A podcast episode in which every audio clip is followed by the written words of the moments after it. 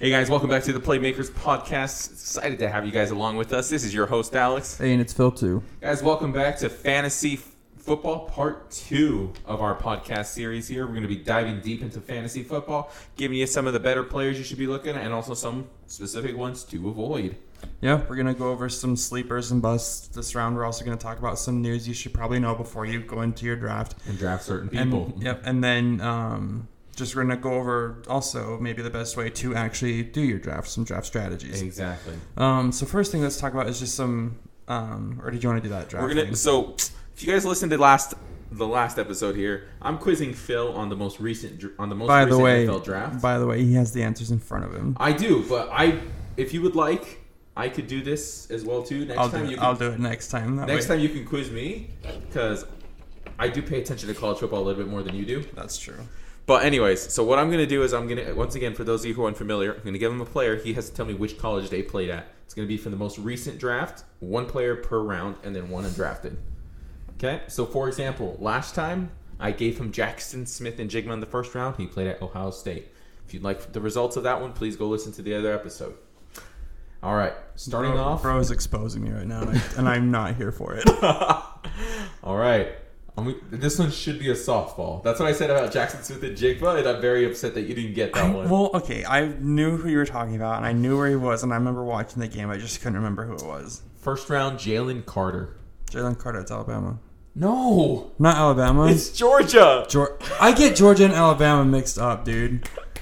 Cause yeah, I do. Yeah, Yep, Jalen Carter played at Georgia. He was the monster That's- from Georgia that fell to the Eagles at nine, who Yeah, was, should have been the number one overall pick. that's right. Cause yeah, that Georgia defense was the one that basically could be their own NFL defense. Exactly. Well, guys, that's a strike one of the first round. Okay, I I just get Alabama and Georgia mixed up because they both have been like the number one teams recently. All right, I'm gonna give you. I I heard you mention this guy the other day. Let's hope you paid attention to what college he went to. Zach Charbonnet, Zach Charbonnet. second round. I do remember talking about him. And I think I even remember seeing him on a roster, and I saw where the college was, like, because it had like the description of description of Yep. him. Because what happened was this was in. I think this was yesterday during our fantasy draft. It was like in the later rounds. You're like Z Charbonnet or Z Charbonnet. You're like, who's he play for? Yeah. So Zach Charbonnet. Oh my gosh. Was it Michigan? No UCLA. Or wait. Didn't he play at Michigan though? And then No. he got transferred to UCLA. Oh yeah, Zach Charbonnet actually did start at Michigan. So you know what? We'll give you half Okay. credit on that one. Okay, because I was, I was like, I, I okay, yeah. Yep. Charbonnet started at Michigan, transferred to UCLA, entered the draft after that. All right, we are heading over to the third round.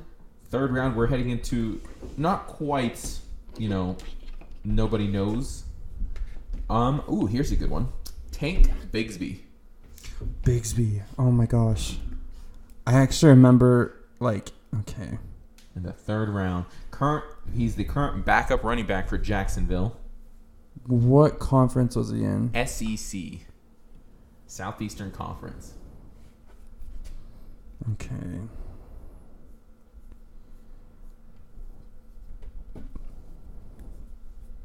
So, okay, SEC was it Auburn? Yes. Let's All go. right, there we go. So you Let's go. are one and a half out of three right now.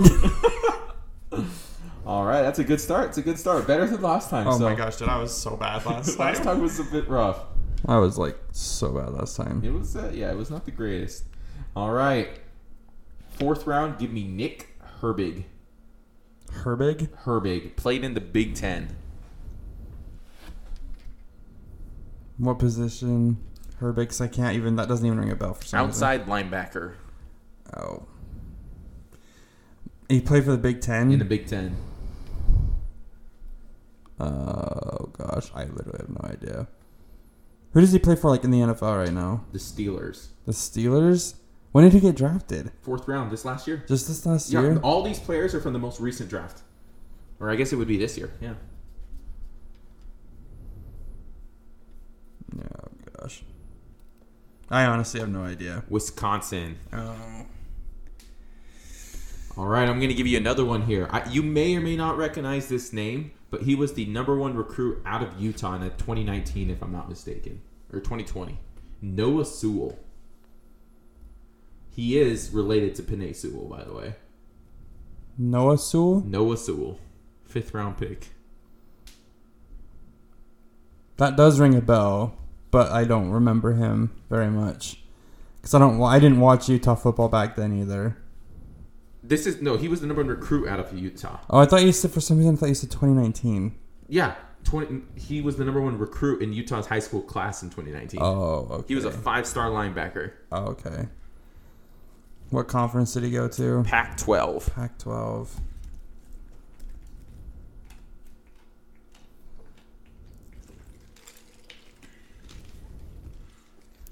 Um, just looking at the Pac-12's teams. worries.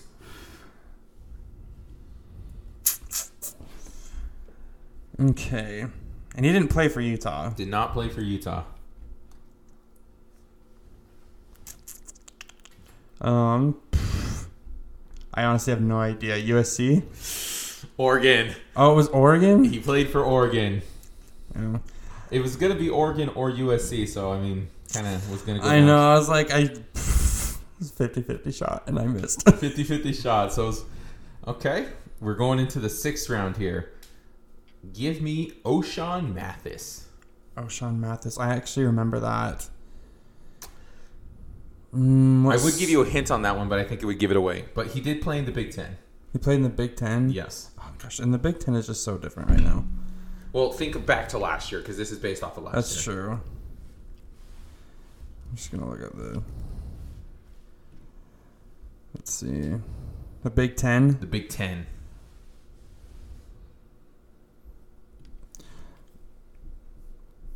Wait. Is he a Nebraska guy? He is a Nebraska guy. Played for Nebraska Ne- defensive Nebraska. end. So you are at two and a half out of six right now. One more correct answer, you will beat yesterday's score. Alrighty, let's go ahead and go here. Seventh round. See, these are when we get into people that are obviously a little bit less known here. Right. I'm going to give you Andrew Voorhees. I don't know. I know Voorhees because I met someone with the last name of Voorhees, Mhm. but I don't know who that is. Yeah. what conference did they play in? Pac-12. Again? Mm-hmm. Was it Utah? No, it was No. not. He played for USC. Because I was gonna say I like I know someone with the last name of Voorhees, so I was like maybe. Maybe, just maybe. All right, so to try to beat your high score, I'm going to find one other 2023 undrafted free agent to see if you can beat yesterday's score. Are you ready for this? Two and a half. You won't give me the three. I won't give you the three, only because he played half of his college career at. But I was right because he did play at TCU. Yeah, but he came out of UCLA. So he still played at TCU. That's why I gave you half credit. It should be full credit. It shouldn't be full credit. I mean, even then, we'll we'll see what happens here. Because I feel like no. I don't. Anyways. Because anyways, go ahead. All right, let me find someone who's not too hard here.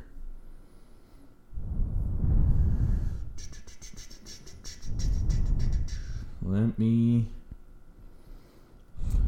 I feel like if I give you a hint on that one, it would give it away.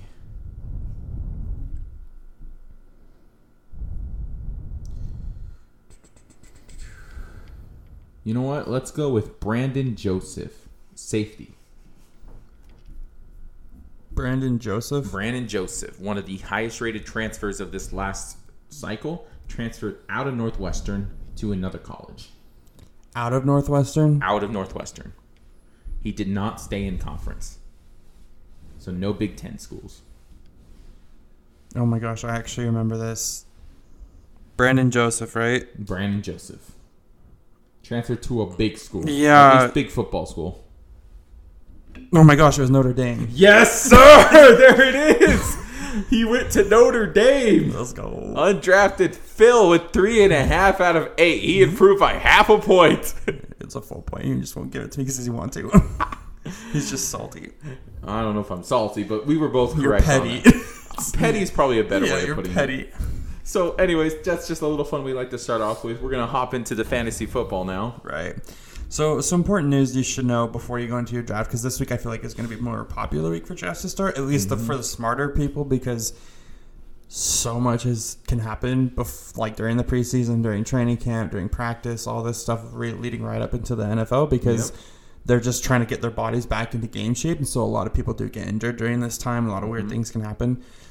Um, but kind of some significant thing that's probably the head news right now is Jonathan Taylor was put on the um, Physically unable Yeah. to perform list, basically. yeah or pup list, the pup list, yeah. and that means he's gonna have to miss the first four weeks. And that includes even if he decides to, or even if he gets traded. Yeah, no matter miss those first no matter games. where he goes, he will not be playing in the first four weeks. So If you want to talk about petty, the the Colts. are the petty. Colts are being extremely petty right now. It's kind of ridiculous. Yeah, like Um, they, straight, they went from if you're not going to play for us, you're not going to play for anyone. So it's like, okay, so what? Who's his backup?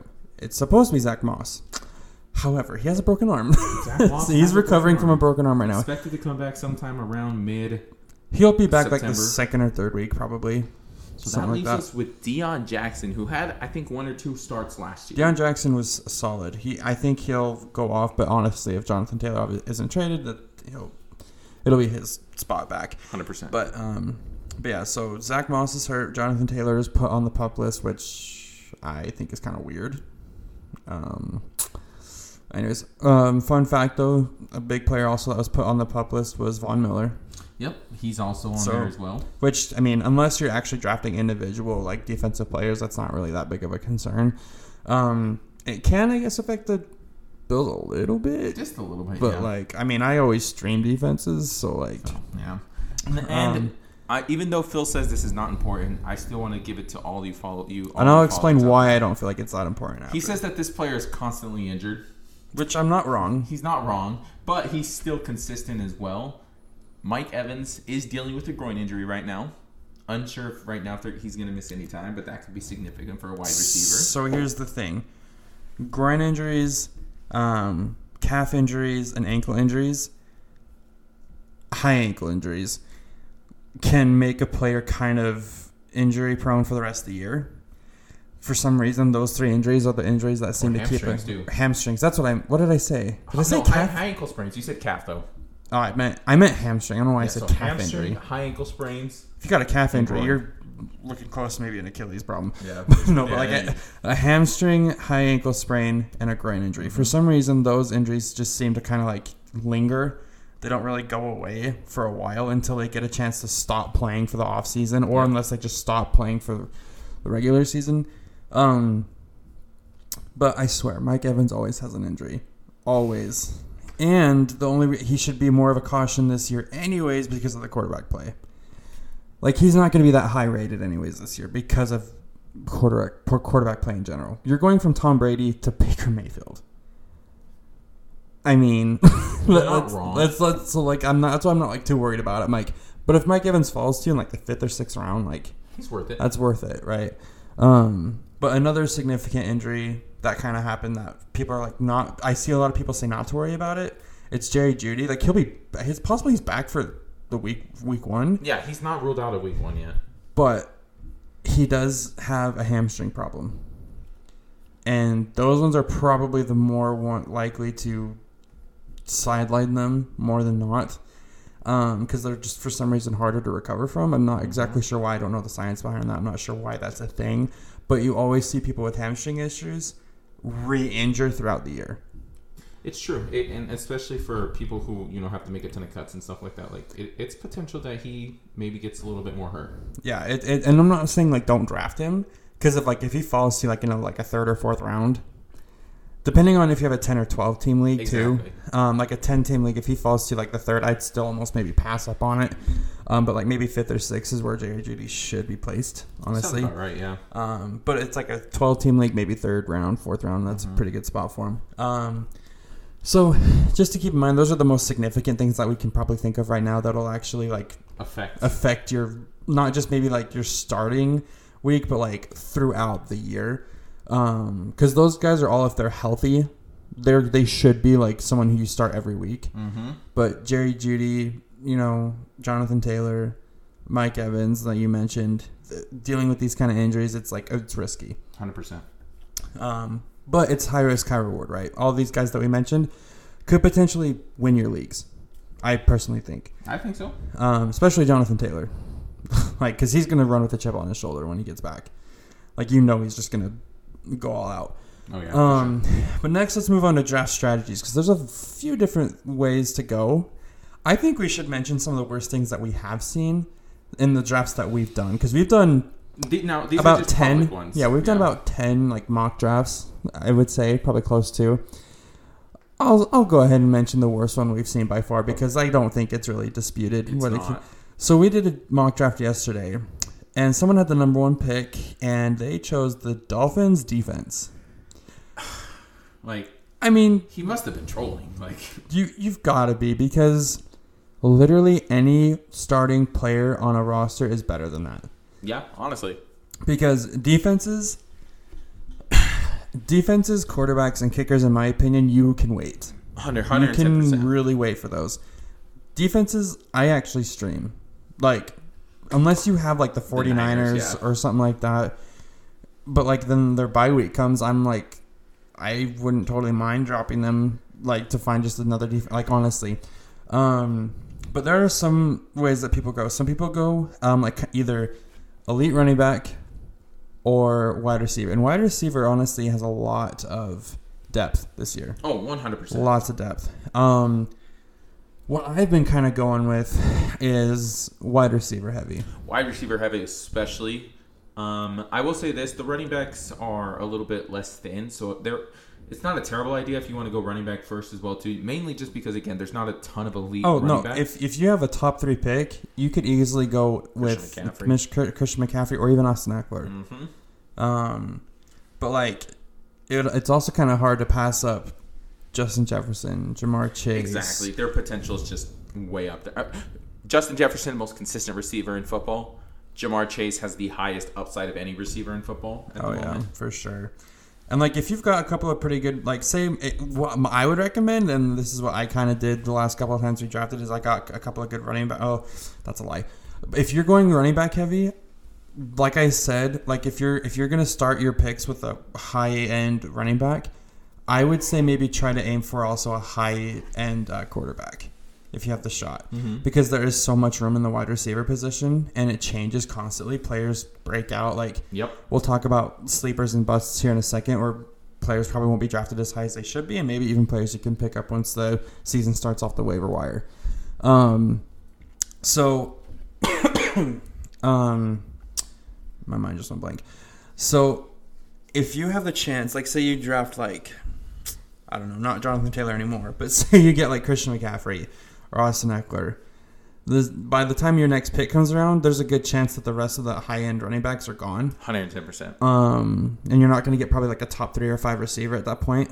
Um, unless you're like in the like, probably the best spot to be in is probably either like the fourth spot or like the seventh and eighth spot Right around there. because you can get um, a couple of good. You can go with like one good running back and then one good receiver, or you can go with two high end receivers. If you're at like the seventh or eighth spot, you could, there's a good chance you can get some really high good running backs like Saquon. uh, Saquon, Nick Chubb, Derrick Henry, Josh Jacobs. You know, it there's there are decent running backs. They're just not as valued. mm-hmm. Um, you know, so Bijan Robinson. I'm interested to see I, how I'm interested out, how he goes. I'm still kind of like weird on it because it's kind of different. Because like Saquon and like Christian McCaffrey when they came in, they had amazing rookie seasons, but they also weren't really competing for a spot. They didn't have like a second running back that was also really good on their team. Exactly. Bijan is still dealing with the 1,000 yard rusher who was a rookie last year in Tyler Allgeier. So Yeah, so so it's like I'm not sure that he's why he's rated so high because mm-hmm. he they do have a good running back. Like they almost don't even necessarily need him. And I still think Cordarrelle Patterson is going to take a lot of those passing downs, like a third down back. I think Patterson's going to be in for a lot of those still. He could be. He is just kind of getting up there. He is. age But out of the three, I would Like- trust Patterson with the best hands because he's a former wide receiver. So for sure. It's just they might be kind of like kind of bringing in two new like super young guys that are both mm. somewhat proven to be good. Just Bijan Robinson, I don't understand. I'm, I guess I'm just confused on Bijan Robinson Oh, right now. it, He's just kind of someone you're just gonna. It'll be. It's a super risky pick, but like if Mhm. it's if he follows the trend as uh, these other like really high, like hyped rookie quarter, quarterback or running backs go, it's gonna pay off Oh, if if, it, if the trend follows. But my only problem is Allgeier is still there. He did get a thousand yards rushing. Cordarrelle Patterson is still there. I don't know if he'll play as much as he did last year, but he's still proven to be very liable and useful. Um, so honestly, it kind of the, the draft strategy does kind of depend on where your pick is. Hundred percent. If you're in the top five, I almost say you go with the receiver. Yeah. Unless you get a top three pick. Top three, I would, because if your league knows what they're doing, mm-hmm. Justin Jefferson, Ja'Marr Chase, and probably Christian McCaffrey will go top three. Yep. And then probably it should go Austin Ekeler after that. The fifth spot is where it's kind of like, now what? Because Cooper Kupp's there, but like I am so so hesitant on Cooper Kupp Just because of his injury. because his injury, quarterback play, the team itself is just not good. It's he'll get a lot of catches, so that's what's gonna that's why his value is so high. But I just don't like believe in him as much as maybe I should. I don't know.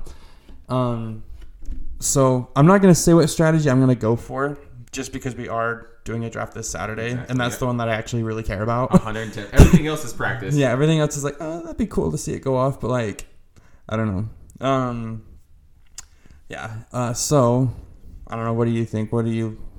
I don't know. What strategies do you like? I, I, I am preferably a no RB strategy kind of guy. Like I just think wide receivers are the best way to go right now.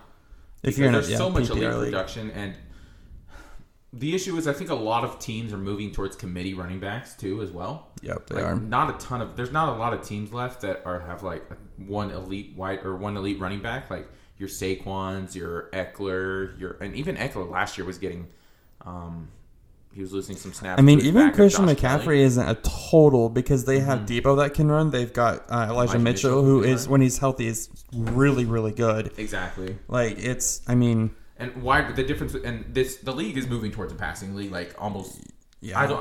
I'm not saying the running backs are going to go extinct, but the fullbacks are already basically gone. Because I mean, the Eagles have great running backs. They do. Boston. Uh, did Boston Scott actually get traded or no? Is he still I there? think I he's still there. Um, Kenneth Gainwell is there. D'Andre Swift is now there. However, you know they have Jalen Hurts who can also run in. They've got great receivers there. You look at um, Baltimore. You got J.K. Dobbins there. You've got Gus Edwards that's there. Melvin Gordon was there, but he just got released because you know they don't like to fumble. Oh yeah. Um, um, so yeah, there is a, quite a few teams that are like There, backing up. are- I mean, just we just talked about one, Bijan Robinson and Tyler Allgeier with Cordarrelle Patterson. Like Exactly. you know, it's what I think teams are going to start doing is they're going to stack up on high pick running backs with controllable contracts, like a Bijan Robinson, five years under control, manageable salaries, yeah. and then maybe just move on. And I think maybe the Chiefs have started that trend They have Isaiah exactly because because they don't need. Isaiah Pacheco's a seventh rounder. Clyde Edwards-Helaire, their first round pick, is being outplayed by their seventh rounder Isaiah Pacheco. Oh yeah, by far. They have And- Jerick McKinnon, who's probably the best of catching. Yeah, like, and that's the thing. They're not even like consi- like Isaiah Pacheco is the number one there, but like he's going to be more used as a wide receiver. Like I, honestly, like they might run him on like a couple of short downs, but like I really don't think he's going to be used as much like as like a normal running back one would be used. He's still going to be their number one running back, but as compared to like a Saquon, like we mentioned, or even a Chris McCaffrey, or like Derrick Henry, you know, it's not going to be near like that kind of production. Yeah, I think more teams are moving towards committees. Like get two solid running backs with controllable contracts, um, and then that way you know you can extend the life of the running back while also not having to pay him ridiculous amount of money, type of thing. Yeah. So, yeah, honestly, that probably is the best strategy right now is zero running back until things kind of shift maybe backwards to where it was. Because before it was kind of like a get heavy good running backs. Very good, yeah. Um, that's how I used to always do it until these last couple years. There's not a ton of workhorses anymore. That's the no, issue. there's Yeah. not. Um, and it's kind of proven that they get hurt easier too when they are played that way. So it's it's it's you know it is what it is type of thing. Mm-hmm. Um, so what we're gonna do now is we're gonna move on. We're gonna talk about some sleepers who are people who are not ranked as high as they should be and might actually break out this year and have really good years. Busts are people who are ranked somewhat high, but probably shouldn't be where they are because they're probably not going to do as good as people expect. Exactly. Um, so let's start with Bust. Do you want to start with QBs on your QB end? bust. This is going to be a hot take. The very first one already off the back is a hot take. Give me Aaron Rodgers, and let me give you two Hmm. reasons why. Their offensive line is still questionable. It's true. Um, and yes, he does have Dalvin Cook coming in, and he does have Breece Hall coming in off of injury as well. But I think it's still going to take time for Aaron Rodgers to mesh with this offensive unit, and it's not going to help that his offensive line is still kind of all over the place. He does have Garrett Wilson. He's going to be throwing to. Um, He does I- have, he does have Lazard. comfortable receivers in, in Randall Cobb and Allen Lazard. They're both there. The issue with Cobb is that he's up there in age, so I'm No, not sure how I- much he's going to be out there. With if Aaron Rodgers wants him out there, he'll be out there. Um, Well, I don't know if his body's going to let him. Is what I'm But saying. no, but yeah, but that's what I mean. Is like I can I can kind of see that, but I I don't know. I think the Jets are going to do great this year. I, I think they're going to miss the playoffs still, but I mean, we talked about this in the last episode. So, yeah. and then my other bust. This guy had a breakout season last year. No one, no one saw it coming. What Jared Goff? No. And I think he's going to fall back down to earth because people are actually going to pay attention oh, to Oh, him. Geno Smith. Geno Smith. You I just don't like the Seahawks. I don't like the Seahawks, but let me explain why. Okay? Number one, like I said, no one saw Geno Smith coming this last year. And the overall results are already I'm like just the general like consensus on his career is that, you know, he was below average, wasn't that great. He did have a good season, don't get me wrong. He does have three good wide receivers. he has great weapons. does have good weapons too. I'm also very questionable on their O line though as well too because even though he did have two rookie left ta- or two rookie tackles last year, they weren't the greatest. Charles Cross was okay, um, but I do just want to say Bradley Chubb sacked Geno Smith twice in that game. Yeah, see, this, this is more of a No, but- passion thing. But also the other thing, Geno Smith again on the wrong side of thirty, and I think he's going to start losing his mobility a little bit more too because that was a big reason because he was a good rusher last year as a quarterback. Yeah. and teams are going to pay more. T- I think. Let me give you the big reason why I think it's going to happen. Teams have tape on Geno Smith now, like a full season of him actually That's going. true. That's true. And because they have that now, they expect him. They, they know what he's going to be doing. They're going to be able to study his tendencies. I'm not going to say he's going to be downright terrible, like I don't know Nate Sudfeld or like I, I, Nathan Peterman, who threw like five interceptions, and I'm not expecting that. But I don't think he's going to be as good as he was last year. I think he'll be fine still because he still has DK. People knew what DK was about. Like, he still has Lockett. Lockett's been there forever. Mm-hmm. He's got great running backs in Kenneth Walker. Um, you know, I honestly don't think he's going to be. If he, I do expect him to drop a little bit, but not really that much. Mm-hmm. Um, because of you know they still have the same coaching, they still have the same weapons. I don't know. I think if anything, he probably does come down a little bit, but I don't think he's a bad pick. But my bust I have, and this is based on um, kind of more of risk, I guess. Yeah. That's what I took. Um, first one is Tua. I could see it. Health is going to be his big thing there. Because if he's healthy, honestly, he could finish as like a top quarterback. One hundred percent. However, I feel like he's going to have to play much more cautiously. And I don't think if he fix his if, if he need he needs to play more cautiously, the O line is still awful. He needs to run, but I think that's going to risk it a Mhm. lot with the way he's been playing. Yeah. If he has one more injury, especially a yeah. head injury, he's going to be out for maybe forever. Like they, he could honestly have retired for medical reasons already. Like two, they weren't just like, I mean, all concussions are bad, right? Mhm. But these ones were like catastrophic. Like the staffing needs. I mean, I guess that one staff doctor did lose his job after that first. The one where he was like. Um, like he got up and he like fell down, but then Oh, he kept yep. playing, and then the next week he got another concussion, Yeah. and then like They called. He basically didn't call down and tell him to take him off the field. yeah. Um, my next one, because like I said too, like I said, if he stays healthy, he should be good because he's got Tyreek Hill, Jaylen Waddle, he's got great. But the risk is just much higher. But the risk is insanely high, and he has to play differently. And I feel like he's not going to be used to it. And I don't feel like a quarterback that doesn't move as much is much easier to guard and play because when you don't have a, unless you're Tom Brady, because Well, no, he's very mobile. Or Tom- no, no, here's the thing with these younger quarterbacks. I think they do play a little bit more careless because they have that athleticism. They're a little bit more mobile. Players like Tom Brady, Peyton Manning, Ben Roethlisberger. The reason they were able to last longer in the league, two reasons. Number one, I think they were smarter in the sense that they didn't take unnecessary hits, yeah, for sure. but also like Josh Allen takes. they invested in their O line. They did. Like Tom Brady, especially. Yeah. They, they like they all had good old lines while they were playing. Like they they they're like, hey, go get me some good old line. Like they had amazing receivers And, too. Don't get me and, wrong. and nothing against Tua, but like he is small, and so it is harder for him to stay in the pocket in Exactly. general because it's easier to collapse on him than a taller quarterback. exactly. Um, but but my next one is Dak Prescott because he played what twelve games last year, and he tied for the most interceptions. He played I think he played ten or something like that. But yeah, I get your point. Yeah, he played just over half the season. And he's still tied for the most interceptions. Can you imagine if he played a full season? He would have killed in interceptions. Oh, 100 percent. He would've been like- he would have been way clear of Derek Carr. who Yeah, was, so- was tied with. yeah, so it's it's it's another thing. Like he does have that mobility, but that has gone down a lot since his ankle injury, Mm-hmm. which of course, like obviously it should. Um, and just the Cowboys are just, I don't know, like they have the potential to be so good, especially with um, Ceedee Lamb there, and um, Now they brought in Brandin Cooks. Brandin Cooks. I just think he's gonna do bad. I literally like they literally draft. They literally traded for Trey Lance. There's something going on there, and I- I just don't trust it. I don't know if it was like some sort of motivational tactic. I don't know if it was some sort of like safety blanket. I don't know if it was something they want to maybe try out, like a duo running quarterback type Mm-hmm. of thing. Like I don't know. Nobody knows. Nobody knew this was happening until no, it happened. expected it to happen. Nobody expected it. They didn't tell the coach it was going to happen until it happened. They didn't tell Dak Prescott it was going to happen. They didn't tell anybody in, until they did it. Until they told America. Like everyone found out before they did. Um, like we found out the same time Dak Prescott did.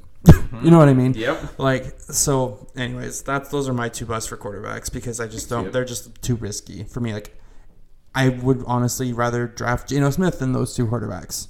He's more safer. But. Anyways, so now let's move on to running backs. You can go with first running backs too. Well, I didn't go. Oh, well, we have to go into our dark horses for QB still. We'll do that. We'll do our. Oh, you um, want to do all bust first? yeah, Okay, we'll we'll, do do bust bust first. All right. So bust.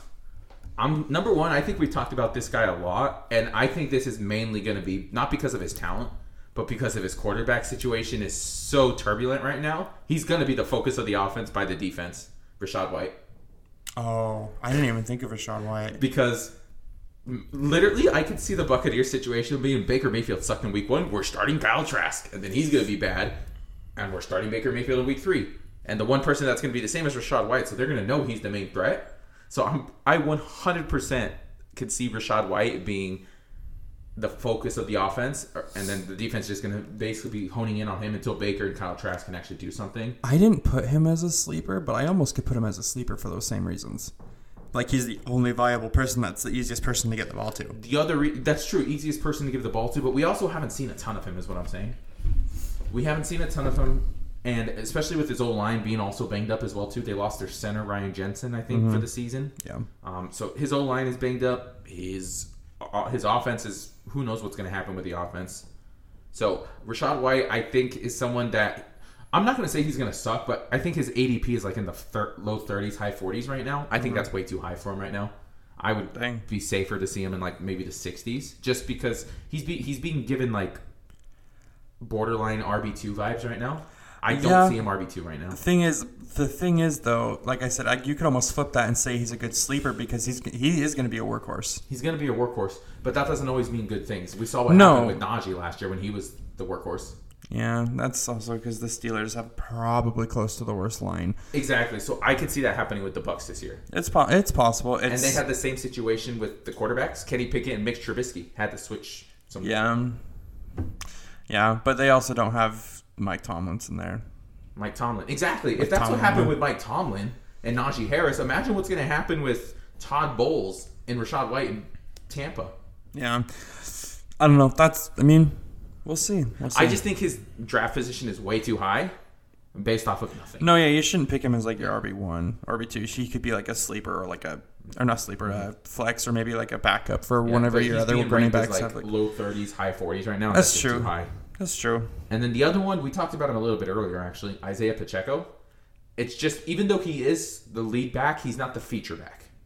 You know, Isaiah Pacheco is going to be, I think his main focus is going to be short yard situations. So goal mm-hmm. line, four, three, third and ones, third and two, stuff like that. Like, he's a bulldozer. He is good. He's a heavy downhill runner, straight line runner. Has decent agility. Haven't really seen him a ton in the catching game, though, in the passing game like I think we talked about it. I think that's going to be more of like a Jerick McKinnon type thing because he's he's a solid catching back as Yeah. well. Not to mention, I mean, it's Patrick Mahomes, dude. They pass like forty times a game. Yeah, they So, do. and you know, Travis Kelce's obviously going to be there. All the other receivers. I mean, I think they mentioned it while we were watching the draft. Uh, I think it's eleven different receivers or tight ends had hundred yards receiving last year. Yeah.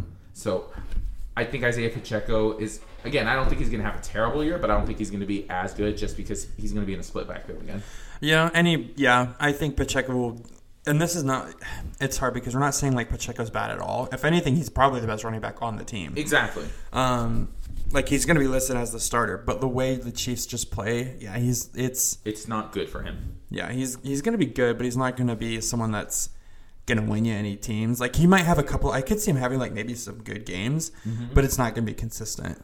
It's it's someone who's going to be like a okay, I have a bye week for my running back. Should I put him in? Like he has a good matchup, right? It's like mm-hmm. you're kind of taking a chance. Like he's gonna do either really good or is he gonna get like maybe like a couple of catches for a few yards, and then is Jerick McKinnon gonna have like a great game, so they stick with him, mm-hmm. right?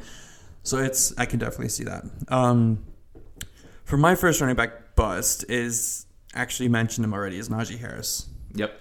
I, I could see it. He's I don't think he'll do as bad, but he's still being put up there as like a top ten running back. And I don't I don't know. Like he I guess he could maybe crack the top ten at like ten maybe. Yeah. But like like we kind of mentioned, running backs are already kind of ranked so low right now and as far as ADP goes.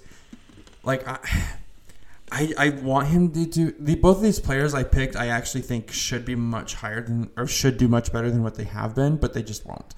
Um, like Najee Harris has amazing upside. Like he has so much talent. If you put him behind like a Dallas line, right, or you put him behind like I don't know, I, I'm just trying to think of any other good line that you could put him behind, like besides the, freaking Cowboys? Steelers. Yeah, the Cowboys is obviously an insane line. Um, they make any running back look really good. I mean, look at Zeke. I mean, look at Tony Pollard. What they did. with him. Pollard Yeah. is yeah. Um, He's gonna go off. But anyways. so Najee Harris, he just it's basically the same exact team. Mm-hmm. Like I think they're gonna more maybe use him as more of a. I'd almost use him more as a blocker right now because they need that much help on that line. Yeah. Like he's a good blocking running back, but just he was getting hit like I think it was like two to three yards behind the line of scrimmage. like, Exactly, last like- year. That's what he averaged. I expect him to do a little bit better than last year, but I don't think he's someone you should be putting in your like first running back to pick. Like honestly, I'd be sketched to pick him at all. Like it's such a huge risk, and not because he's injury prone. It's because the team is awful, and Yeah. he has like just can't seem to find a way to good way to use him. Um, my second one is J.K. Dobbins. I can see it. I want him. He should be a workhorse. He should, but they won't do that because he's injury prone. He's injury prone. He is such good talent, and the Ravens are extremely good at rushing, but they are very good at picking good rushers. Lamar Jackson is obviously it's kind of like a Jalen Hurts situation. He has a very good chance he takes away a lot of the rushing touchdowns. That's true. Um, J.K. Dobbins is injury prone, so they're going to split that back backfield with Gus Edwards, and I think there's another guy there I can't remember. They always have like They three- have that. They have exactly. They're one of the committees we're talking about. yeah, and it's like not like one that's like, oh, they have a pretty good backup. It's like no, they will run like half and half throughout the year, like I- if that. I like that one too because I think the Ravens are gonna focus a lot more on the pass this next year too. Anyways, Yeah. I mean, just look at who they added: Odell Beckham Jr., Odell, Zay Flowers, Zay Flowers. Um, I think the Ravens are going to do really, really good this Bateman year. should be healthy, hopefully. And Rashod Bateman is still there. I And they honestly Mark Andrews. and. Mark Andrews is going to be honestly probably the wide receiver, pass catcher too, because he's not a Mhm. wide receiver. But like, so J.K. Dobbins, I think should be the workhorse, but he's not going to be because he's too injury prone. Exactly. They don't want to hurt him because of how good he is, so he's going to be split. Um, and honestly, you never know who's going to get that backfield because Mhm. Gus Edwards is bigger and he's tougher. Yep. J.K. Dobbins is faster, more elusive, but he's injury prone. So they're going to be using them very split. It's going to be probably like 45 55 with Dave Dobbins probably getting the more carries. But he's not that great. We haven't seen him enough to say he's like that great of a pass catcher yet. Like really? Mm-hmm. Um, and with running backs, if they've got a good rusher like Mar um, or Jalen Hurts, they're not going to dump off as much to their running backs as like maybe a Joe Burrow or like an Aaron Rodgers or something like that. They're just going to take it themselves. So it's yeah. So those are my two busts for the running back position. Those two are they look they're they're good players, but they're just not going to be good for fantasy. Yeah. Exactly. So Wide receiver bust. I think I have two very hot takes here for wide receivers. I think I have a couple too. So the very first one here, this has to do with a new offensive coordinator, and also just a couple new pieces. Keenan Allen. Now let me explain on Keenan Allen. Oh, Okay, I can see If him just for risk reasons. Well, number one, he's 31 now. He he dealt with injuries last year a lot because we saw Mike Williams have to be out there a lot by himself, and he's not healthy either, mind you. Um, but Keenan Allen's on the wrong side of 30. He's he plays a lot in the slot, which is good for someone who's on the wrong side of 30. That's kind of like their sweet spot, just quick, short routes, get the ball, get upfield. The issue with Keenan Allen is he now has Kellen Moore as his offensive coordinator. If there's one thing that Kellen Moore did not use a ton, it seems like in his offense last year was a slot receiver. Yeah, and they just drafted a new receiver, And that was the other thing. Quint, Quentin Johnston, Quentin Johnston. Yeah, that man is a mm, he's a beast. But so he's gonna eat some of the targets away. You also have obviously Mike Williams still there, Gerald Everett, solid tight end, um, and then Justin Herbert. Gerald Everett is honestly like a he's a solid tight end. he yeah. he blends in with the receivers. Like he's really good. Kellen Moore tends to focus more on deep shots, I would say, in terms of like in his offense. You have a workhorse running back who beats him downhill, runs downhill with Austin Ekeler. Ekeler does a lot of the catching as well, which is what that kind of puts Mike Williams a little bit higher up. See, that's that's what I was actually going to. Like, I was thinking about putting him there, but what I'm thinking, I'm thinking Mike Williams is actually going to have a better season than Keenan Allen. I don't think Keenan Allen's going to be completely obsolete, but I can see him falling to wide receiver two in this offense due to age and also just scheme. Yeah, But also, Quentin Johnston's going to have a lot of those targets too. He's Yeah. a big bodied receiver, great with the jump balls. Justin Herbert has a hell of an arm. And- he loves to throw it downfield. I mean, who doesn't? right. If you So- can do it, yeah. You have two jump ball guys there. I think they're both going to eat up some of the targets. And Keenan Allen, he, he might have some openness underneath, but again, that's not really a part of Kellen Moore's big like. He did like he used CeeDee a little bit in the slot last year, but CeeDee was also downfield a ton as well. Yeah. And the last like when I think about it, the last great wide or uh, slot receiver in Dallas was Cole Beasley, and he left right before Kellen Moore was there. He was never really used with Kellen Moore. Yeah. So I think Keenan Allen is going to start losing some value just again due to scheme, and also let's be honest, Brandon Staley, he's kind of a wild card in a negative way right now. Oh yeah. Well, and Keenan Allen is a huge injury risk. Injury risk as He's well. just as much, if not worse, than like Mike Evans. Like honestly. yeah. So he's my first one in terms of someone to at least that's getting drafted a little, little too high in my opinion. Mm-hmm. The other one might be a little bit hotter, going with Amari Cooper. So let me explain on Amari Cooper here. Okay. A couple of reasons. Number one, this is his third starting quarterback week one in three years already. Yeah. He's also on the wrong side of 30, once again. Amari Cooper tends to focus. He's an outside receiver, likes to jump, relies a lot on his athleticism for that. Yep. Likes to go downfield. He's, again, wrong side of 30. He also dealt with injuries last year, too. Deshaun Watson is going to, I think he's going to throw less than what they did last year. Because last year they had, was it, it wasn't Baker, was it? Or No, they still had Watson last year. But he only played like one year game because then he also had to deal with the suspension. I'm trying to remember who the quarterback was there last year. I mean, Watson. I thought Watson was there for a little bit last year. Yeah. No, it wasn't. He played like one or he only played in the preseason. I thought. Uh, hold up, I gotta see. This is so bad for them. If I can't even think about who they're. Oh, Jacoby Brissett. Oh, that's right. Brissett and Mm, that kind of makes me think Cooper's going to do better this year. I think he's gonna do worse because the thing with this is again Watson. He's gonna be a little rusty, but also he's more of a running threat. Yeah. So I think he's going to take up a little bit more plays like that as well too. Again, Cooper, wrong side of thirty, had injuries again last year, and since he is, can you name me another receiver on the Browns? Um, Peoples Jones. Okay, Donovan Peoples Jones. Yeah. Who's going to be the focus of the defense there? It's obviously going to be Amari Cooper. Or Chubb. That's true. If you I would almost get Chubb focus going. more on Chubb. No, in, Um, the, in the receiving game, anyways. I think Cooper is gonna.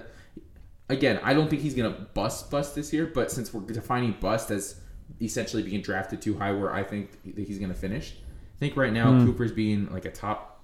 I want to say he's like a top fifteen receiver right now. I don't think he's gonna finish that high. Um, I'm not even sure top twenty. Interesting. Yeah. I think he's actually going to do better this year.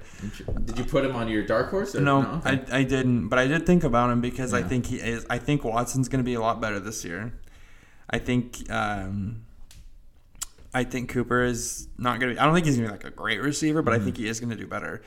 Um, I think the Browns are going to have a better year this year. Um, they should. they they're going to be more competitive. Um, mine, I put.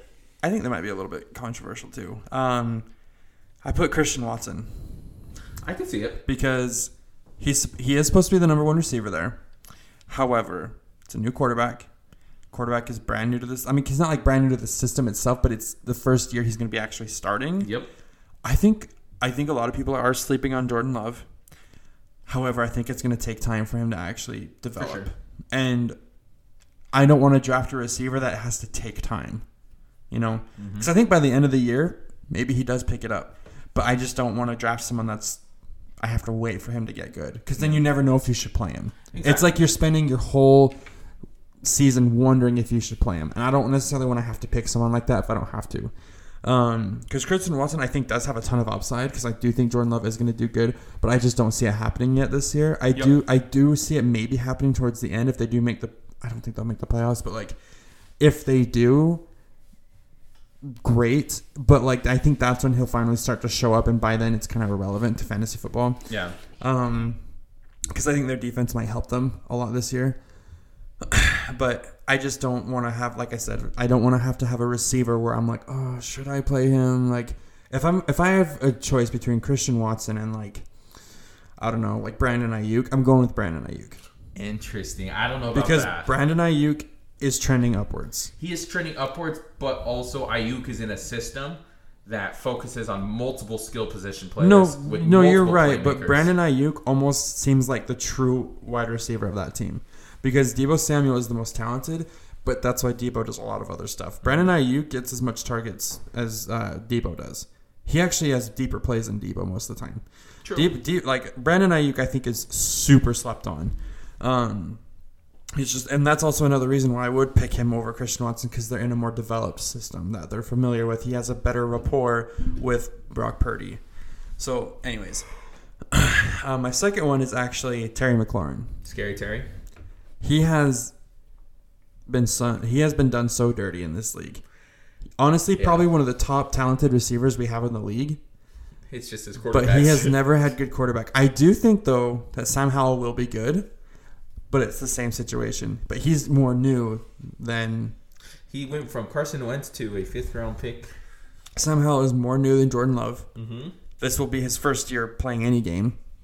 Um, And he's also in arguably the worst Like- franchise you can be in because right he, he did good. La- he did play, I think, a game last year that um, I think. Wait, didn't they beat the Cowboys with Sam Howell last year? I think he played one game and it was against the Cowboys and they beat the Cowboys, but it's the double check, Cowboys. That's yeah. not something to brag about. Um, so he he is there, but like he he is going to be this first year of him actually being a starting quarterback, and that is such a different kind of monster than just like filling in for someone for a week. Um, so Scary Terry, I think, could do really good, but it's kind of the same situation. We have no idea how good their rapport is together. Like they also have a lot of other receivers that do catch a lot. Like Jahan Dotson is there. Um, oh my gosh, now that I say there's a lot, I can't remember the freaking names. Curtis Samuel, Curtis Samuel is there. Brian, and they also that's another running back committee there too. Um, Antonio Gibson, Antonio Gibson, Robinson, yeah. Um, anyways, so I think Scary Terry is gonna kind of digress this year. but not because of his talent. It's No. because of his quarterback. No, it's it's these players that I've picked. I want to do good, but they just won't do as good as they're gonna as they're being set out to be. Um, but who did you go? So let's move on to tight end. Who did you put for tight end? for bust. One of them kind of controversial. The other one I think is very controversial. I'll start with the not so kind of one, Kyle Pitts. I put him too. Because first things first, he gets a lot of yards, yes, but that man cannot find his way into an end zone to save his life. And that's not really his fault. He just has not had the greatest quarterback situation, really. He had the shell of Matt Ryan, Desmond Ridder, and I'm But sure they also just don't design plays for him. that's the other thing too. They just don't throw to him in the red zone. They, Mm-hmm. like I think he had like only a couple touchdowns last year. From what I can tell, I think he had one touchdown. Did he only just have one? Yeah. Hey, He, he was over a thousand yards, but yeah, he only had a touchdown. And not to mention, they brought in a brand new running back. They have a strong running back room. They have a running quarterback. Like I think they're going to focus more on the run, yeah. more than anything. They have Drake London there. They've got like Drake London. They have Kyle Pitts. They have um, Mack Hollins. They may even use Cordarrelle Patterson as a slot receiver. yeah, well, I mean, he was originally a receiver. Exactly. Um, so I mean, I can. But I that. just don't think that offense is also going to be very good. I think it's gonna be better this year, but I still They'll- don't think. I just don't. I don't see Kyle Pitts like. Yeah. Two reasons: one, his quarterback, and then two, I think they're going to be more run oriented though, just because of Oh, Bijan. And they Tyler drafted Bijan for a reason. Exactly. Like they didn't need another running back. They really didn't, but they drafted him for a reason. So it's like, and I would assume Bijan Robinson will be used in the pass game too. Exactly. So I mean, it's yeah, it's it's not it's not looking good for Kyle Pitts right now. no, no. The other one I think is a hot take. T.J. Hockenson. okay, Two reasons. Number one, now that Adam Thielen is gone, they're gonna when it's in when it comes to the red zone, they're gonna focus more on T.J. Hockenson because Adam Thielen was a big red zone target for Kirk Adam Cousins. Thielen was awesome. And now the obvious number one should be T.J. Hockenson. And yes, I know maybe oh well may, you know maybe that's a good for him, but what I think is going to happen now is that more attention is going to be swayed towards Hockenson, and I think Jordan Addison is going to get a lot of that because that man was the Biletnikoff winner at one point. And I, I'm not again. I don't think Hockenson is going to have a terrible year, but I think he's being drafted. I think we saw like in the late third, early fourth. I think that's way too That's high. him. way too high. So- Unless you're getting like the top three tight ends, I don't. You can literally Even wait then. I think it's just the top two between Mark Andrews and for fantasy purposes, Mark Andrews and um, Travis Kelce. But even even Kittle has great potential. Like he isn't He a does. terrible pick for a higher round. Yeah, but again, he's in Kittle's a different story. But uh, Hockenson, I think, and then also his quarterback Kirk Cousins, again on the wrong, wrong side of thirty. Yeah, They- quarterback play is definitely changing is a lot. and not to mention they're also going to have basically no running game because they, they have Alexander Mattison, but he's not really he's not Dalvin Cook. No, but honestly, he is super slept on. He is super slept on. When he does play, he does really well. He just never played because when you pay and have a person like Dalvin Cook, it's kind of like the same situation in, in Dallas. Pollard is just as good, if not better. I think he was better than Zeke the second Oh, he came Pollard, in. yes, one hundred percent. I think he's been better than Zeke for two years. That's my The difference with Pollard is I've seen it in Pollard. Like when they're both playing at the same time, it's clear as day who the better running back is. When Mattison and um, Cook would play, it's, it was clear Cook. You know, I mean, but still, I don't think Matt. I don't. I don't think Mattison is as bad as what people say. It's not bad, but again, remember we're basing bust off of their average draft position. No, yeah, he's being sure. taken like early fifth round, late fourth. No, for sure. That's way too high for Alexander Mattison. Yeah, yeah, for sure. And so, Um, but anyways, T.J. Hockenson, like I said, I don't think he is good value at the late third, early fourth. You know, maybe late fifth. Um, but I think people are, I think people are basing their hopes a little too high on that, Mm-hmm. and so I think Hockenson's going to disappoint a little bit. Yeah. Mine already we already talked about was Kyle Pitts. My second one was Tyler Higbee for the Rams Yeah, because quarterback. Who's gonna be the? Is it still gonna be Matt Stafford? Like who? I think if he's healthy, Stafford. If not, and that's the thing. Stetson we, Bennett. Yeah, and that's yeah, yeah. Um, and if and if it's gonna be a guy like Stetson Bennett, who are you gonna throw to every play?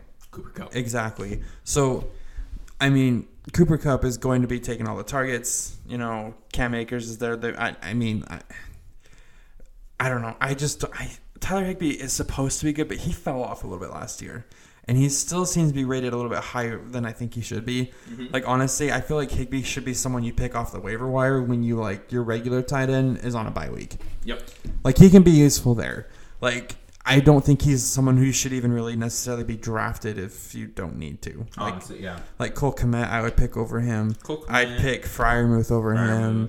You know, I'd David pick Njoku. Njoku for sure over I would still him. take Zach Ertz over him. Zach Ertz definitely. Dallas Goedert, really like all the obvious ones, yeah. yeah. Then like I said, what that leaves us like only three more for a starting. that, You know, obviously Kelce, Kelce, Mark Andrews, and Kittle. Like what? There's maybe two other quarter. Hockenson, Hockenson, I'd pick over Higbee. any day of the week. Yeah. Um, so yeah, Higbee, I just don't.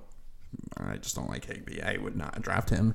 Like I said, he's someone you'd pick off off the waiver wire if you had to. Mm-hmm. Um, but now let's move on to sleepers. People who are not Well, going as high real quick, I do just want to give them bonuses. I did pick bust for defense and kickers real quick. Oh, you did? Gosh.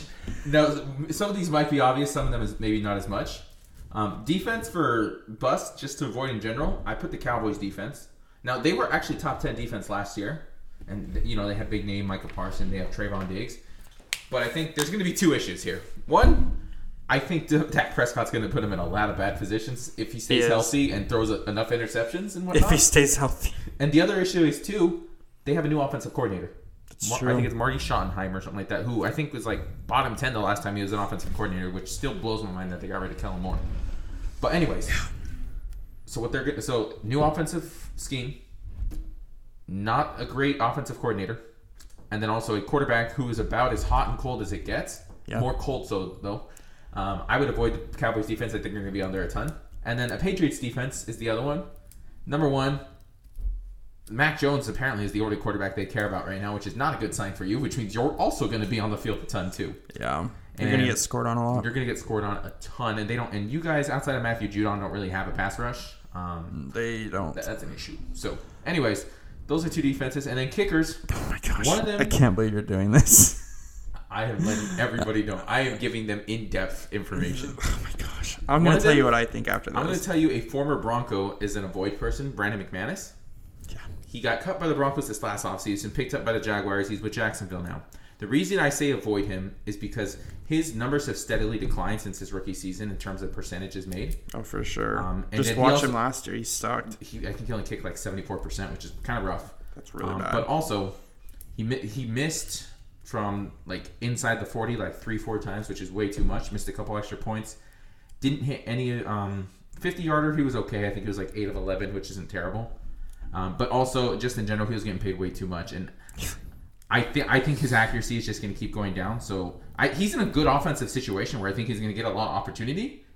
But I don't think he's going to take advantage of it because you know his his efficiency. Is I cannot believe you literally did this for because honestly, kickers and defenses you can stream every week. I know, but I'm You literally, I only draft a quarter or a kicker and a defense because you have to. Like you literally just have to. And then another Those are kicker literally my I would last- Consider, Oh my gosh. Another kicker I would consider avoiding has nothing to do with him. He's actually very accurate, very good, but I just don't think he's going to get that many opportunities. Daniel Carlson, the Raiders kicker. Oh my gosh. Okay, they have Jimmy G coming in. Yes, he's going to have Davante Adams, but who else basically?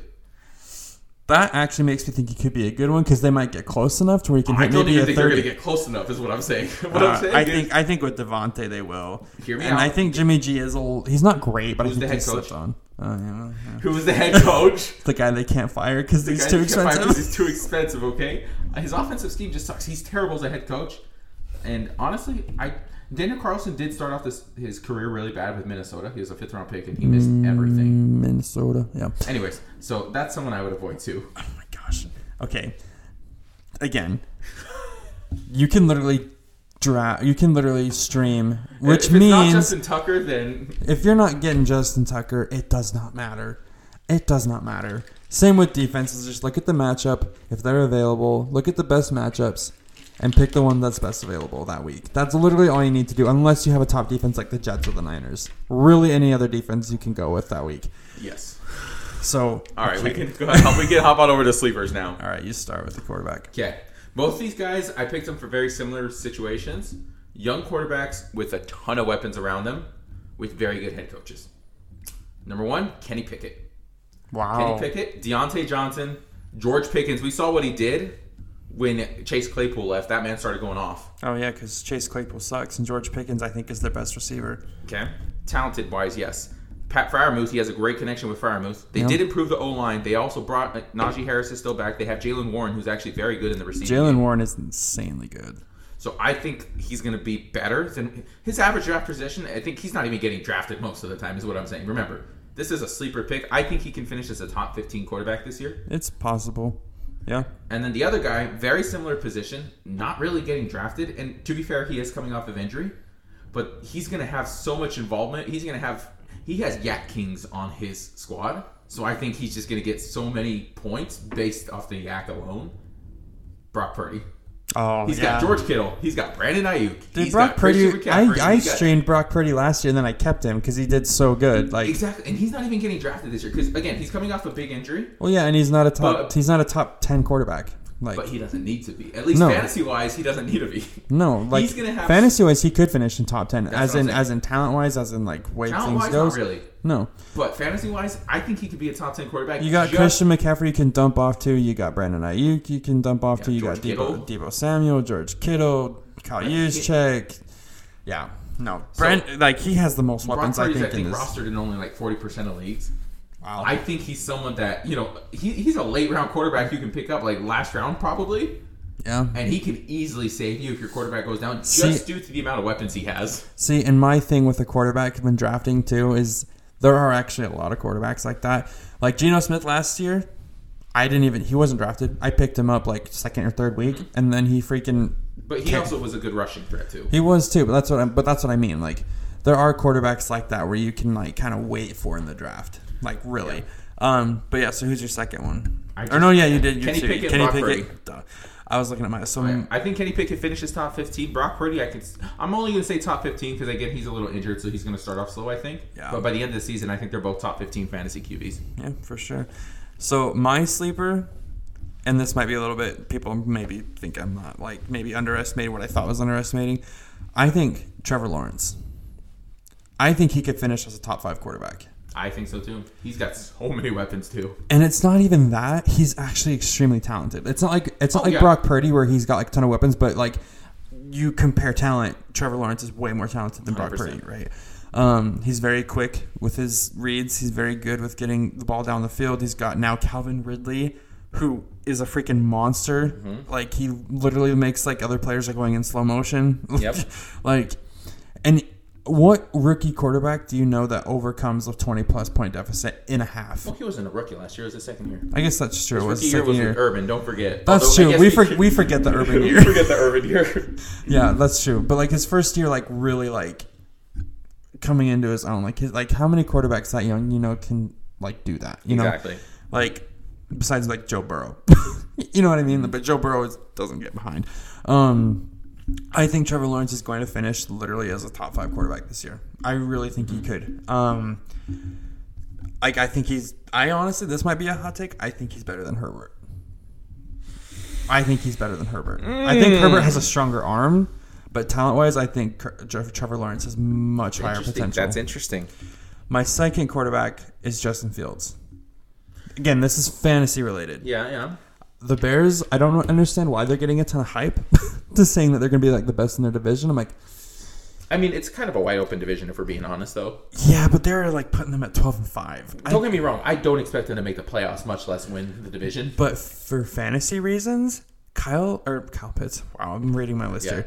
Um, Justin Fields, honestly, is a top quarterback for fantasy. It's kind of like Jalen Hurts before he became super good. Like I drafted him like his first year, he actually like was starting. Jalen Hurts, like, well, that's I get the same vibe from Justin Fields this year, except I think he's going to be even better because now he has DJ Moore, and but he's just so good at scrambling. Like he might, he there's he easily has a chance to pop off for like a 50, 60 plus yard touchdown run. Yep. Like he's so incredibly. I think as much hype as they're getting, I still think that Justin Fields is being slept on. I think he can finish top five fantasy wise, Yeah, just because of how big of a rushing threat he is. yeah, it, yeah. He's just as capable as Lamar Jackson, except he's healthier.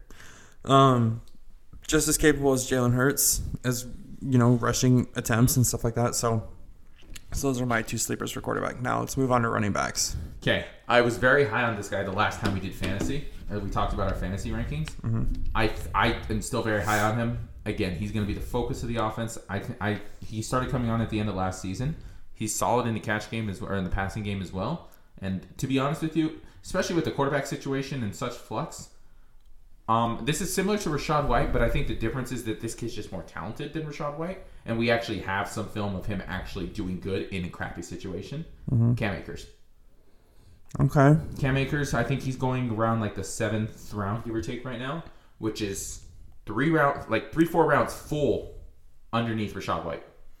So similar Yeah. situations. Again, since we're basing this basically off of where their draft position is right now, or how we think they're basically how they're being evaluated, I think Cam Akers is going to do much better. He's going to outplay that because he's going to be such a big focus of this offense. You want me to tell you why I disagree, though? Let's hear it. I think they're going to be down too much. I don't think they're going to be able to use them as much as they would like to. I don't think they're going to be able to score as much. I think their defense is take is like one of the worst. I know Aaron Donald's there, but, I still yeah. think they're going to be like the worst defense out there. Um, I just don't think he's going to have the opportunity to create as much as he should. I mean, I could see it, but I do think that again, he was go- he was doing really good last year at like the last five games of the season mm-hmm. in the same Plus, there's plus, um, who knows if he's going to want out again? I mean, there's a whole drama thing with that. I mean, Lamar Jackson wanted out, and here we are. Yeah, that's a little bit different though. Point is, I do think Cam Akers is going to outperform his seventh round, his his seventh eighth round draft position, and I think he's going to do much better. yeah. And then Um, my other one, cool. This guy's coming off an injury. Before his injury was going off, and then we saw just a little bit in this week three preseason as well. He was going off. Javonte Williams, Yeah. He is such good value right now. He's Oh. going like in that eight nine range right oh, now. Oh yeah, Javonte is I Again, he might start off a little slow, but he, he played two drives. He caught four passes. I think had four rushes. Had like a total of thirty yards. Very good, especially you know.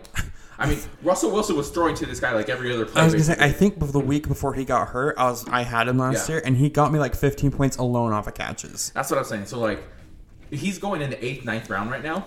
I that's Insane a, I think, I think right that's now. a very good one. I think. Um, so the ones I picked, um, and I have one honorable one that it's not really a sleeper, but I think people might be nervous to pick him for some reason. Okay. Um, but my first sleeper is, and I know he's already kind of going high, but Tony Pollard. I think he has the potential. Wow. I think Tony Pollard has the potential to be the number one running back this year. He does, but I, I, I don't he's know. never he's never gotten a chance. He's not in a committee. He's going to be the workhorse.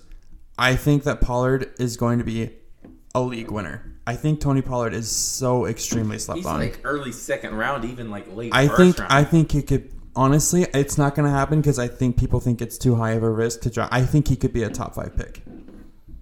right now his average ADP is 1.8. Yeah. So the eighth pick of the first round. Yeah, I think he could go higher than that. Wow. There's only like two, two or three running backs above him, which are C Mac, I know. Austin Ekeler, maybe Barkley or Bijan, just depending on how you I, rank them. I think Pollard is the going to get the most work out of those guys. I think he is just as talented, if not more talented, than those guys. We've just never gotten a chance to see. I understand that. I will say this: I think the one, I think the running back who's going to get the most work this year, mainly because he is far and away the biggest threat on his offense. Is Henry? No, Oh, or I mean Henry is the biggest one, but he's got other issues. Like his O line is not great. yeah. I'm going with Barkley. Barkley, yeah. But, Like we saw what he did to his offense last year. Oh yeah, without Barkley, they Without wouldn't Barkley, have made they the were playoffs. effed. They wouldn't have made the playoffs. They might have won like three, four games. Exactly. So I think Barkley's going to finish as RB one this year. But I mean, Tony Pollard's not a bad. I mean, it sucks that they're both in the NFC. Ugh. I mean, I, I mean, I know sleeper is like it's a very weird thing to call him Mm-hmm. a sleeper because I know he's already going to be picked as like a top running back. Yeah. But I literally think he could be going as like a top five pick. I can see it. Um, but I don't. But like, it's much safer to go with the top five that's there right now. Exactly. Um, my second one is actually a sleeper, is uh, Travis Etienne, because I think he is going to do a lot better this year. He's actually going to be this. This is going to be the first year where he doesn't have any kind of injury prone going into it, like any kind of injury mm-hmm. problems. He is not. There's um, I'm forgetting now who was in the backfield with him. Robinson. James Robinson. He's not there anymore. But you know who is? Tank Bigsby. And he is a big goal line. He's a big goal line running back. Yes, but Travis Etienne is going to be played a lot in the pass game. He's going to get a lot, but you also have to realize there's a lot of mouths to feed in that passing game. Yeah, Calvin. No, Ridley, I know, for sh- Kirk, for Zay sure. Jones, Evan Engram. But if you have a good if you have a good passing um, running back, you're going to use them a lot. That's why Ekeler is so insane. I will say this: I do think that ETN is properly rated. I wouldn't because he's going like in the third round right now. I wouldn't really call him a sleeper because I, I personally think he's properly rated. Um, like going in the third round right now, and again, I think he's going to lose some goal line work because he, he's a thin frame guy. He's he's very small. Right. He's fairly small for a running back. Tank Bigsby, I think, is going to take a lot of that goal line work, and then in the passing game, like I said, there's a lot of mouths to feed. Um, and I'm not sure how much work ETN's going to get in the red zone, mainly just because of his size. Right, but I think that Travis Etienne is actually someone who people are kind of passing up when they really shouldn't be. Like Travis Etienne is a great pick to have. I think people are looking a little bit down on him. I think he's a great run, like running back too. Yeah. Oh my gosh, that's you. I thought the door was. I was like, what the? Like, who's here? Like, anyways, no. One um, thing I was gonna say um, is that with Travis Etienne, a reception is almost more important than attempts because you, no matter where he catches it, even if it's like a catch for two yards, that's still point point two. Yeah, yeah, for sure. It's not like point two; it's a whole point point two. So I mean, I think Travis Etienne. That's why I think he's a little bit slept on because his first of all he's fully healthy. He has big play breakout potential. I just I don't know. I think Travis Etienne needs to be a little bit higher, but Understandable. it is what it is. Um. Okay, wide receiver. Wide receiver. Number one, Courtland Sutton. With Jerry Jeudy's injury, Yeah. we're very unsure about it. Yeah. And Sutton's already proven he could be a QB one or a wide receiver one in an offense before, with a quarterback who even with last year, Russell Wilson was worse than that. We had Drew Lock and I think we even had Joe Flacco that year. It was not a good year. Yeah, And he was a good wide receiver one that year. So I think he's a sleeper. He's going like almost 10th round or something like that. Uh, again, I still think Jeudy finishes wide receiver one, but I think you can get good value out of Sutton in like the sixth, seventh round. Like, I think he's being valued way too low right now. And then my other one, I actually mentioned him earlier, and I think he's going to get a lot of one on one looks, is Jordan Addison. Oh, Jordan Addison. Yeah. Okay, you have Justin Jefferson literally eating up half the field. You have T.J. Hockenson. Now you have Jordan Addison, Biletnikoff winner, was solid at two places he played at Pittsburgh as well as USC. Obviously, with Kirk Cousins, they're going to throw a ton. I think Addison, he's going in like the 11th, 10th round as well. I think Addison's severely underrated. Um, I think he can be going very similar to like Courtland Sutton, sixth, maybe seventh round. Right. Um, and I think he's going to surprise a lot of people with how well he does this year. Yeah, for sure. Um, was that just one or did you do two? Sutton and Addison, Sutton and Addison. Yeah. Gosh, where's my mind at? Um, so my first one is George Pickens. George Pickens. Yeah, He could be that. going as like a second or third round, but he's not going to be. He's not going to be. He's like a fifth, talent wise, he's a second rounder at the worst. Oh yeah, for sure. I think George Pickens is going to have a. I think this is going to be his year where he blows up. Okay. I personally believe that this is going to be like his year where he gets recognized. Um, it's crazy how overlooked he is and how far down he's being drafted right now mm. because it's like they said and how I was feeling when he catches it, it just looks awesome. Yeah, like his every plays catch are he makes somehow insane. makes it look awesome. Like he has some insane plays. Like he's so good. He's got big play potential. He's fast. He's great at route running. And now that he's built some really good connections with Pickett, I Pickens is going to be great. Yeah. He's gonna. I think he's literally someone that's a steal at his position right now, where where he's put. Um, the second one I actually changed at the last second here. Um, is um, Quentin Johnston Quentin Johnston. Okay. for the reasons we mentioned before. Keenan Allen is very injury prone. He's older. Mike Williams Also injured. is also injury prone. Quentin Quentin Johnston is a big target, and he's getting a lot of hype right now. I think because and the ball is kind of spread around a lot on this team. yeah. Um, so I think that's why he's kind of put down a little bit. Because Mike Williams has big play potential, obviously with Keenan Allen, but I think with them both kind of being injured, I think Quentin Johnston makes a big. I, um, he might even make a running for like rookie offensive rookie of the year. You know, that just depends on how good Bijan. Robinson is. um, but Quentin Johnston has a great quarterback thrown to him. That's Yep. what I would almost put him over Pickens for, in a sense, because Kenny Pickett's good, but he's not Justin Herbert. Makes sense. Yeah. Um, so I don't know. I, I I'm excited to watch Quentin Johnston, but I'm so excited to watch Pickens because whenever he catches it, it's just so fun. It's a cool. It's, a, It's yeah, so it's awesome. Good looking one. um. All right. So now let's move on to tight end. First one here, and I did bash on this offense a little bit before, but if there's one thing that this specific quarterback likes to do is he likes to throw it short and get it out of his hands quickly. I'm going Austin Hooper. He's currently with the Raiders right now, and if there's one thing that they're big on is tight ends in Vegas, and since there's no more Darren Waller, no more Foster Moreau, that leaves Austin Hooper. Davante Adams Yeah. is going to be attracting. I didn't even all the I didn't even there. think of Austin Hooper. So I think Austin Hooper again. He's basically not even being drafted right now. He's He's basically not, but I think he has top ten potential. yeah And again, this is based off tight ends, not necessarily right. anything else. But I do think as a tight end, he has top potential to be top ten because Jimmy G loves his dump offs. And again, dude, he could have ten catches for fifty yards. That's fifteen points. yeah, he's gonna get he's gonna get some work done for sure. Exactly. So, So, he's your second one. my other one is actually Evan Engram, and I did say there's a lot of mouths to feed on that offense. But if there's one thing Evan Engram has that a lot of the targets on Jacksonville does not, is size. Yeah, that's true. Calvin Ridley, Christian Kirk, and Travis Etienne, they're all very thin. They're all very smaller built people. yep. Yeah, Evan Engram is a monster. That guy is huge. yeah. And he worked on his hands. He used to have really, like, he dropped passes a ton. And he had a nice breakout season with Lawrence last year. They're bringing back basically everybody. I think he's going to be the favorite red zone target. Um, and I think for that, too, he has high top 10 potential as well. So I'm going Evan Engram and um, For Austin sure. Hooper. Yeah. For sure. Um, so my first one, maybe it's not too much of a sleeper, but I think David Njoku is going to have an amazing year. Okay. Um, he already started to have really good rapport last year. He started doing really good last year. Finally, he's been in the league for how long? And he's last year he finally Right. started to find his stride. Um, and now he's just gonna have full time um, Watson there. Yep. And Watson is much better than who's been playing there. Jacoby Brissett. So yeah. So I think David Njoku is gonna have a great year. I think he's gonna find the end zone a lot. I think he's gonna be the main red zone target. Um, Nick Chubb, if they don't run it in with Nick Chubb, Mhm. but like say they're in within like the twenty yard line, maybe they're. I feel like Njoku is gonna be a really high target for that.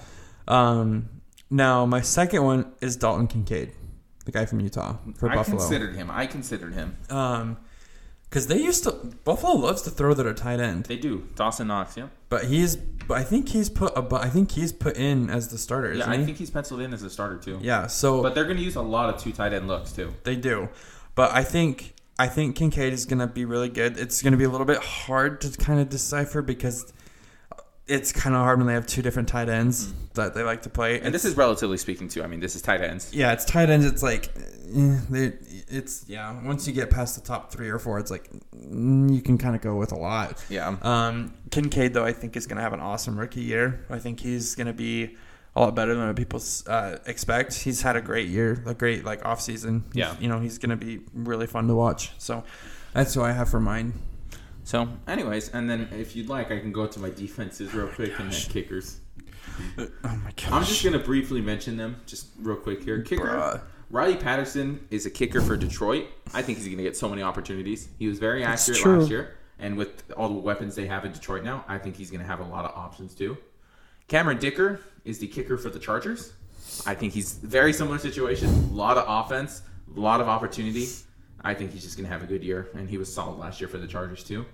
Defense wise, I got to throw with the Dolphins defense. Some guy took him number one, so you just have to. You have to. I'm just kidding. No, but they actually have a solid defense though. Even without Jalen Ramsey for most of the year, still bring back Xavien and Howard. They have Jevon Holland back there up front. You have Christian Wilkins. You have Bradley Chubb. You have Emmanuel Ogbah. Like it's a solid, good defense. I think they're going to be very good too. And then I am also going to mention the Broncos defense led by still Pat can't at the believe back end. I still can't believe you're doing this right now. I think they're going to finish the top ten as well. oh yeah, the Broncos are a top defense. Yeah. I I would say it goes Niners, Broncos, and Jets. wow. Okay. That's what I would put as the top defenses right now. But So, anyways, that's my defense and kicker talk. But cool. So that's kind of it for this week for our fantasy football, uh, you know, episode. Um, once the season gets in next week, we're going to talk about um, like waiver wire pickups, more injuries that happen. You know, players that are starting to get more targets maybe than others. You know, as the season goes on, we'll adjust to how we do it. Um, but no, that's it for this week for sleepers and busts this week. Make sure you give it a listen before your drafts. So you kind of know where you want to be, type of thing. Listen to the kind of strategies that there are. See what you want to do. If you want to go like a couple of elite running backs right off the bat, and then try and just hope there's some of those good receivers left over because there should be. It's a very you know, like we said, very heavy with with receivers this year. Or are you just going to go straight into those elite receivers, right? In a PPR league, especially, you want to get someone who is a really good receiver, gets a lot of catches. Um, but no, but I think that's it for this week. Talk to you next time.